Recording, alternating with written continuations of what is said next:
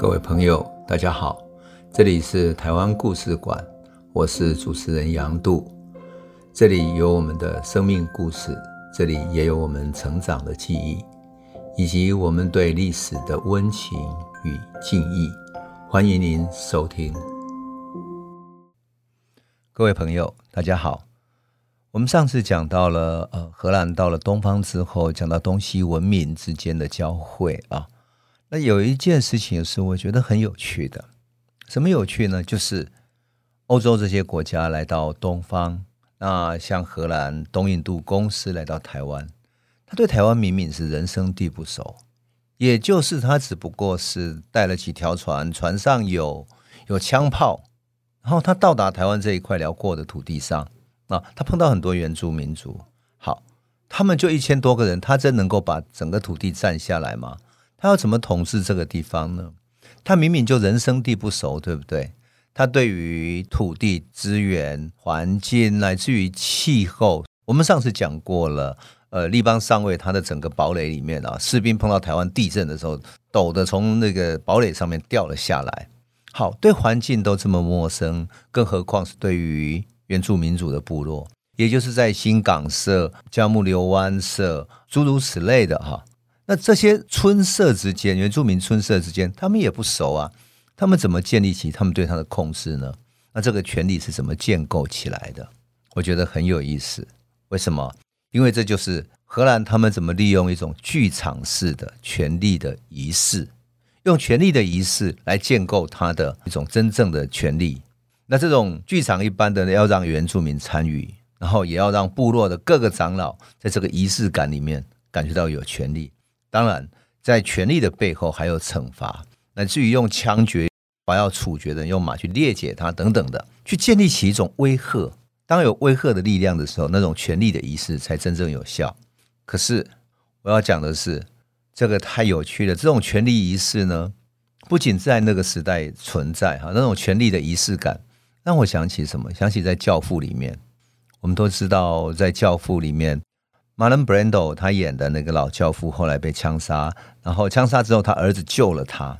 年纪大的时候，他快死掉了，他把权力交给他儿子。他儿子在处决了一些过去跟他爸爸结仇的那些人，然后在实行了各种暗杀，握有权力之后，他成为新的教父。成为新的教父那一天，如果我们记得的话，年轻的 Al Pacino 他坐在教父的椅子上，然后。他各地的角头，乃至于各个地方臣服于他的那些商社、商人、董事长等等各地的角头，都来向他致敬。然后他坐在那里，把手伸出来。于是那些人过去握着他的手，啊，叫他 Godfather，教父。没有错，荷兰对台湾原住民也有这样的一个仪式。那这个仪式是怎么建构的呢？通过什么？通过台湾的。地方会议，就东印度公司在台湾举行的地方会议，那很多人都说哈，荷兰统治台湾非常民主，已经实施了地方会议等等。其实那根本是一场剧场式的演出，而跟我们讲的来开会的会议是不一样的。那我今天就要跟大家讲这个故事。我觉得通过一种剧场式的角度来诠释它，会特别有一种一种仪式感，然后一种剧场感。那我们今天就来讲这个故事哈。荷兰东印度公司哈到台湾的时候，他其实哈很想从台湾原住民这边取得直接的资源，所以他们叫做什么？叫做要从村社里面要收取年贡，就是每年的进贡啊，每年要进贡给他。那么采取这种措施，最大的收益是什么？最大的收益是他希望能够补足东印度公司在台湾统治的这些开支。可是呢，最终他终于实施的很困难，为什么？因为他发现说哈。这些原住民呢，他们其实并非穷人，各个村社之间都有土地，也有资源，也有那么多的路，那么多的资源。可是那么肥沃的土地，他怎么都没有能够生产出来？荷兰人居然说他们自己懒惰、虚耗时光。其实并非如此，而是在台湾丰富的资源跟生态环境底下，如果没有外来者入侵的话，他们维持了一种生态的平衡。因此。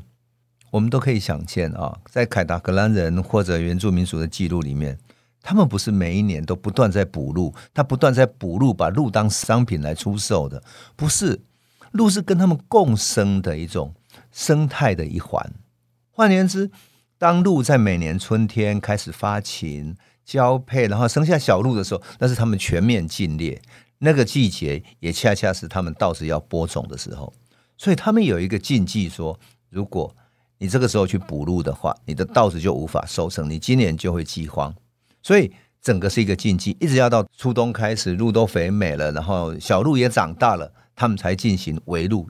一场大的围猎里面呢，把鹿围起来，然后把围起来的那些鹿猎杀之后，就把鹿皮剥下来，然后把鹿肉晒干，那就变成他们一年来的吃食。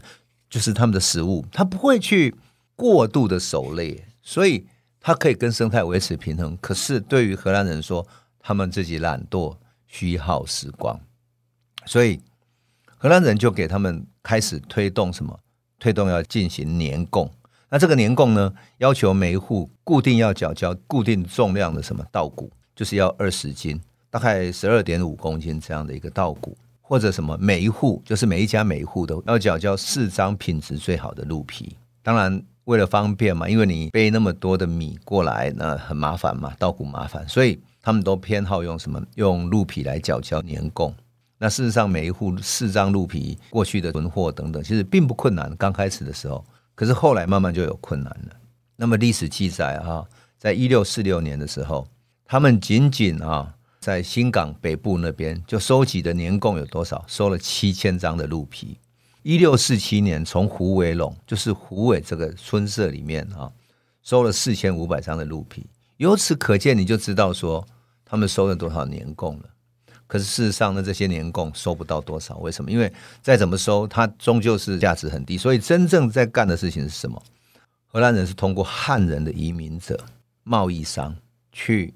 跟原住民打交道，然后从他们身上取得利益，所以汉人他们才是真正他们下手去搜刮他们的，然后让汉人去组织他们，汉人去猎鹿，然后去取得原住民族的土地，甚至于通过各种交易，比如说用进口的，比如说呃棉布啊、呃、饰品，比如说玛瑙，或者说呃琉璃珠等等的这些东西呢，去跟他们换得土地，取得土地之后，再从汉人身上。去干什么？去收税，而这种收税，按照荷兰人讲，他的利益高更多了。可是真正有权力的，在地方上的，还是原住民族啊。他要怎么去建构一种对他们的关系呢？光靠年贡是不够的。所以啊，一六三六年的时候，普特斯曼就干了一件事情，他举行的第一次的啊地方会议。这是为什么举行呢？因为啊，东印度公司要从台南，就是大员这里对外扩张的时候，那么。东印度公司已经打败了麻豆村，然后很多村落就看到这个最大的村落麻豆都被打败了嘛，就纷纷跟这个东印度公司要签约，签了一种合约，说他同盟愿意臣服的意思。那为了推行政令呢，当时的台湾长官普特斯曼啊，就跟听了一个尤纽斯牧师的一个说法哈，啊，这个办法是什么呢？他说，为了让加入荷兰主权国家的各村落取得更正式的地位。并且让先前相互交攻的各村联合起来，并且他们全部都跟公司同盟，所以啊，他们就各个村落里面哈，找出代表的头人，就是代地方有代表性的头人，然后大家聚集到哪里？到原住民族一个村落叫新港，那新港人数是最少的，我们以前讲过，是各村社里面人是比较少的，才一千来人而已啊。那么。这是在新港，是跟东印度公司关系最好的，然后就把它聚集到这里来。然后聚集来之后，由这个普特曼斯呢，就用很庄严肃穆的这种仪式来招待他们，请他们吃东西。然后呢，叫他们排排坐，坐好之后，他开始致辞说：“你们必须互相友好，以后不要再打仗了啊！然后呢，以后你就是我们的臣民。那么每个村子里面那几个权力代表者呢？”普特曼斯呢，授予什么？授予荷兰国王奥伦治亲王的三色旗，就是荷兰的国旗啊，三色旗。然后呢，给他们一件黑丝绒的礼袍，还有什么？送给他们有银杖头的，就是一个藤哈藤杖哈，藤杖上面钉了一个银杖，就是银子做的那个杖头哈。然后杖头上面标示了什么？打下东印度公司的文章。当成他们权威的象征，也就是你被授权的人被东印度公司授权的人才成为一个村社的头人，一个权力者啊。这个牧师哈，就尤纽斯牧师讲了一句很有趣的话，他说啊，他看着这些原住民啊，他们穿着黑礼袍，排成纵列，缓步行进在那个场地里面，缓步行进，实在令人开怀。远远看起来，觉得他们好像是一列游行的神父一样。就是原住民族忽然都变神父了，他就不无得意的觉得好像都把他们收服了啊！当然，你有没有想到很多仪式就是这样开始的，对不对？然后授予他们权利，于是他们就自觉好像就变成某一种身份、某一种角色了。那么这种仪式在一六三六年举办，举办了之后又继续放。可是呢，更有意思的是，到了一六四四年的时候，那整个仪式感更强了。在历史记载里面说，哈，这个时候。他们在哪里办呢？在赤坎举办。举办的那一天，哈，各个民族哈，通通到这里来来聚会。这几个头人都过来了。你可以想见啊，在那个时候要走了一天两天的距离，然后呢，呃，走过各个村社之间。比如说，你可能呃新港社或者嘉义那边的社要走过更接近赤坎这边的这个村社，可这个村社的头人呢，陆陆续续走过来，而且规定什么？规定他们要把那个藤杖，就是有银杖头的藤杖要带来，那代表他们的权利。那这个时候等到他们都聚集好了之后，在一个广场上哈，那现在荷兰他们还留下一张古老的那个呃版画图哈，那版画图很有意思，它在一个赤坎的空旷的广场上啊，然后他们排下了三排的桌子啊，各地的头人哈，村社的头人坐在那个桌子里前面哈，啊排排坐着。但是呢，在他们排排坐之前，还有一个进场的仪式，叫他们先站在外面。然后大家等什么？等几条小艇，然后从热兰遮城开出来。然后这条小艇里面呢，坐着荷兰的台湾长官。台湾长官一出现的时候，要放三声礼炮，biang biang，三声礼炮，开始表示欢迎的意思。然后大家做出新月的样子。等到这个到达那个村庄外面的时候。公司的附近的船，大船哈，还要用连串的响炮哈，然后恭贺他的长官莅临。然后莅临了之后，士兵在他的船舰上还要鸣放在礼枪，就是打那种枪，打三轮，砰砰砰这样打三轮来回应他。接下来，当然其他各个地方啊，听到炮声的船都要打那种礼炮来呼唤，来互相呼应这样子。那呼应完了之后，很体面的穿着那种制服的士兵哈。跟六个持着那个长旗哈，就是长剑的那种卫士，要护送长官，然后走过那些村落各地的长老，排排站在前面，然后走到门口那边，然后所有的原住民长老在那里观礼，直到他站好了之后，他们就要走过去，一个一个向他致意，然后才进入那个会场。而且他在致意的时候，士兵还会在放礼枪，就是打枪给他们听。于是整个过程就是这样仪式化的，让他们进场之后，坐在长长的桌子那边。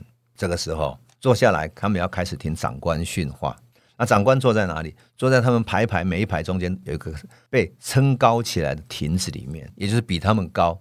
那在高高的亭子面对着这些长老的后面呢，是一排卫兵，每一个都荷枪实弹，持着长戟。那就这样子呢，他开始训话。我们一定会感到好奇，对不对？那他们到底讲什么话呢？他不是讲荷兰话吗？大家听得懂吗？没有错。他们这些荷兰话就通过懂得荷兰语的谁呢？新港社的人，新港社有几个懂得荷兰语的，然后做口译。口译完了之后呢，其他的人，因为他们这些村社常常在一起，所以他们使用的大概就是呃西拉雅族这样的语言，翻译成各个社里面比较特殊的各自的语言去了。很有意思的是，他讲的内容是什么？常常就是未来我们现在任命的长老，长老的责任是什么？还有呢，我们在各地正在建教堂、开学校了，所以大家要缴付年贡，我们才有钱去交。而且呢，你要记得，他跟他们教训说，你要记得哦，这些牧师、这些老师的钱远远超过你们的年贡，不够的钱我们还要来支付呢。你看，我们为你付出这么多，我们还要多付钱去教育你们，所以啊，你们要乖乖的听我们的话。再来呢，你们周边的那些汉人专门剥削你们的，他完全不可信赖。就要讲诸如此类的内容，哎，这个还不是我自己说的 哈，这个还是荷兰人自己记载的，说他要教训原住民族不要去相信汉人，因为汉人会剥削他们，都是坏人。他不要让这两者团结起来来对抗他，他仍然想要握有原住民族这个权利，握住他们，可以为他们所用。就这样子呢，于是大家欢欣鼓舞。可是有一个仪式是什么？上一任的长老就要乖乖把那个权杖全部收起来了。收起来之后，哇，好像他权力就被收走了。这个时候，这个长官重新任命下一任的什么？下一任的长老。于是上一任的或者下一任的谁呢，都要听命于他，而且公然的就是跟他们讲说，这个权杖只有属于你自己所有，你不可以把这个借给别人用，然后行使你的权利，这是不行的。等到这个仪式通通讲完了，都做完了之后啊，而且有时候还有会有一些奖赏或者一些纠纷要仲裁等等的。然后这个做完了之后呢，还有一个升堂的仪式，什么仪式呢？让各个地方觉得有冤屈的或者有什么事情呢，可以提出来在这里发言。有疑问的话，可以提出来发言。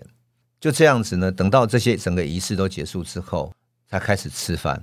那大家同桌在那里吃喝，有时候他们款待下来有三百到四百人，那其中当然大概有一百二十几个是荷兰人，也就是到在地来发展的，也有什么，也有大名的商人，这些商人都是富商。什么是富商呢？就是在原住民各个村社之间是付出最多钱来管最多村社，然后交最多税金的人，古代称之为仆社。仆社是什么呢？一个背在一个仆人的仆。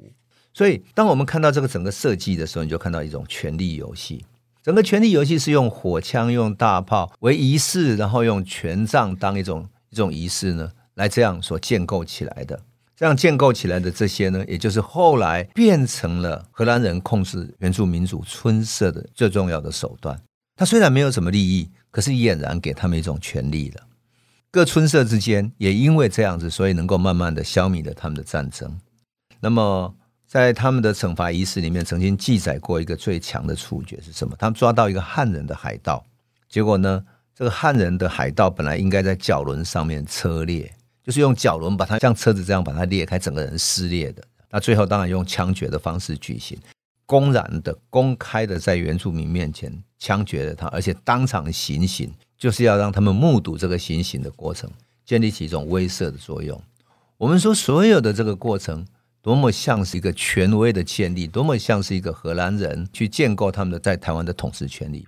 那我特别要讲这个，是因为我们在读历史的时候啊，我们往往会想说：“哎呀，历史给我们什么教训？哈，给我们什么课题？”那我在讲这个 podcast 的整个台湾史的过程中，往往发现了它其实不只是台湾历史，也代表了东西方文明，有时候是代表一种权力的本质。因此，我在阅读或者在研究过程中，忍不住要想把这个题目拿出来和大家分享。今天分享的其实就是一个权力的剧场，每一种权力都有一个剧场式的仪式，通过这个仪式，它取得控制。那每一个能够进入这个仪式里面、进入这个剧场的人，感觉到自己分享了一种权力、一种荣耀。所以，有的时候哈，我们看历史不只是看历史的大事件而已。而且要看到一些细节，看到权力怎么被运作、被使用的。所以啊，我们看到这里就会知道说，为什么一六五二年的时候，郭怀义事件就是呃汉人的农民起义对抗荷兰的时候，原住民为什么是变成荷兰人镇压汉人的帮助的力量？就是在这个权力关系里面，他们虽然没有缴多少年贡，甚至于没有多少贡献，也没有得到多少好处，可是他为什么甘愿这样？因为他们自己以为在地方会议里面已经成为权力的一环，当然他们也很无奈。事实上，到一六六一年郑成功即将来临的那个前前后后，原住民主就说：“哎，未来可能会谁来了？如果谁来的更有权力的话，那我们还是要靠向那一边，不然我们的村社太弱了，会被灭掉。”这个就是一种生存的法则。权力的背后，还是更根本的一种生存法则。你用这样的观点去看今天俄罗斯、乌克兰乃至于世界上的各种权力关系，难道不是很像吗？你看到 G 二十与会的是哪一些国家、哪一些人，或者更多的国际会议，其实不是很像荷兰对原住民这样的一种权力剧场吗？用权力剧场去看当今的国际局势，其实也很有趣。这就是我们看历史的乐趣了。那我们今天就先讲到这里，谢谢你。这里是台湾故事馆 Podcast，我们每周一、周五会固定更新新的台湾故事，请随时关注台湾故事馆粉丝页，按赞并分享。最后，我们工商放送一下：若你对本节目有兴趣，可以购买纸本的《有温度的台湾史》，更方便您阅读。本节目由中华文化永续发展基金会制作，连振东文教基金会赞助。